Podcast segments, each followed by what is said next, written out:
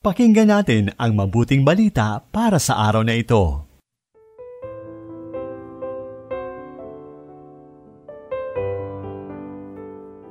Purihin ang Diyos sa araw na ito ng Webes, ikasyam ng Nobyembre, kapestahan ng pagtatalaga ng Basilika ni San Juan de Latran sa Roma. Ito po ay Sister Lines ng Daughters of St. Paul. Pakinggan na natin ang madramang tagpo ng paglilinis na ginawa ng Panginoong Hesus sa templo na labis namang ikinagulat ng mga Hudyo. Sa mabuting balita, ayon kay San Juan, Kabanata 2, talata 13 hanggang 22.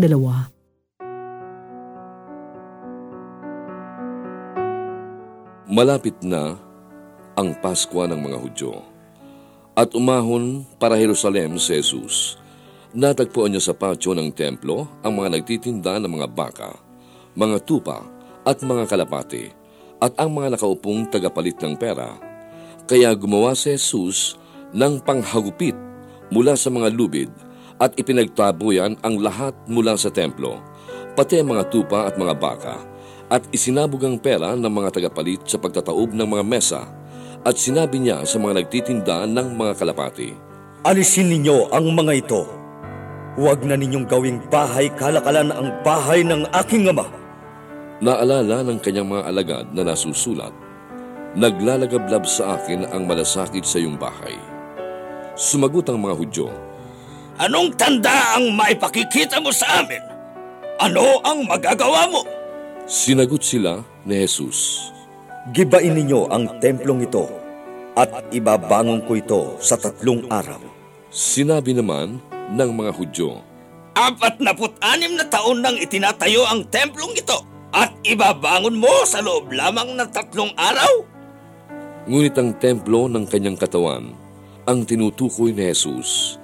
Nang bumangon siya mula sa patay, naalala ng kanyang mga alagad ang sinabi niyang ito, kaya naniwala sila sa kasulatan at sa salitang sinabi ni Jesus.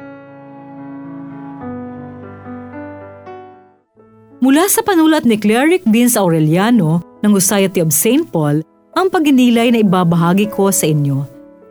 Mga kapanalig, paano kung pumunta si Jesus ngayon sa Quiapo? Hahambalusin niya rin kaya ang mga nagtitinda ng damit ng santo ninyo? Titigpasin niya din ba ang mga sampagitang ibinebenta ng batang maliliit para sa kanilang pangkain sa maghapon? Paano kung sa baklaran, itatapon ba ang mga pantalong nasa kariton? Mga batya, tabo at hanger na paninda ng aling nagisikap upang may pantustos sa pang-araw-araw na kailangan ng kanyang pamilya? Lupit naman nun. Normal po nung panahong iyon na magtinda ng ilang hayop sa labas ng templo. Ito iniaalay ng mga tao bilang hain sa Diyos.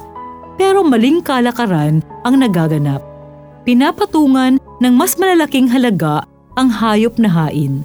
Ang templong dapat nagpapaalala sa atin ng pagkakaisa sa pagmamahal ng Diyos ay naging kuta ng mga mandarambong at ganid.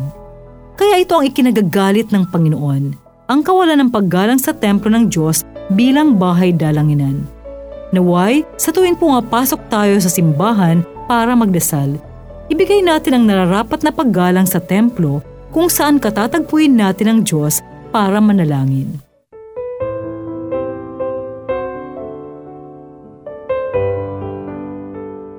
Inyong napakinggan ang mabuting balita para sa araw na ito.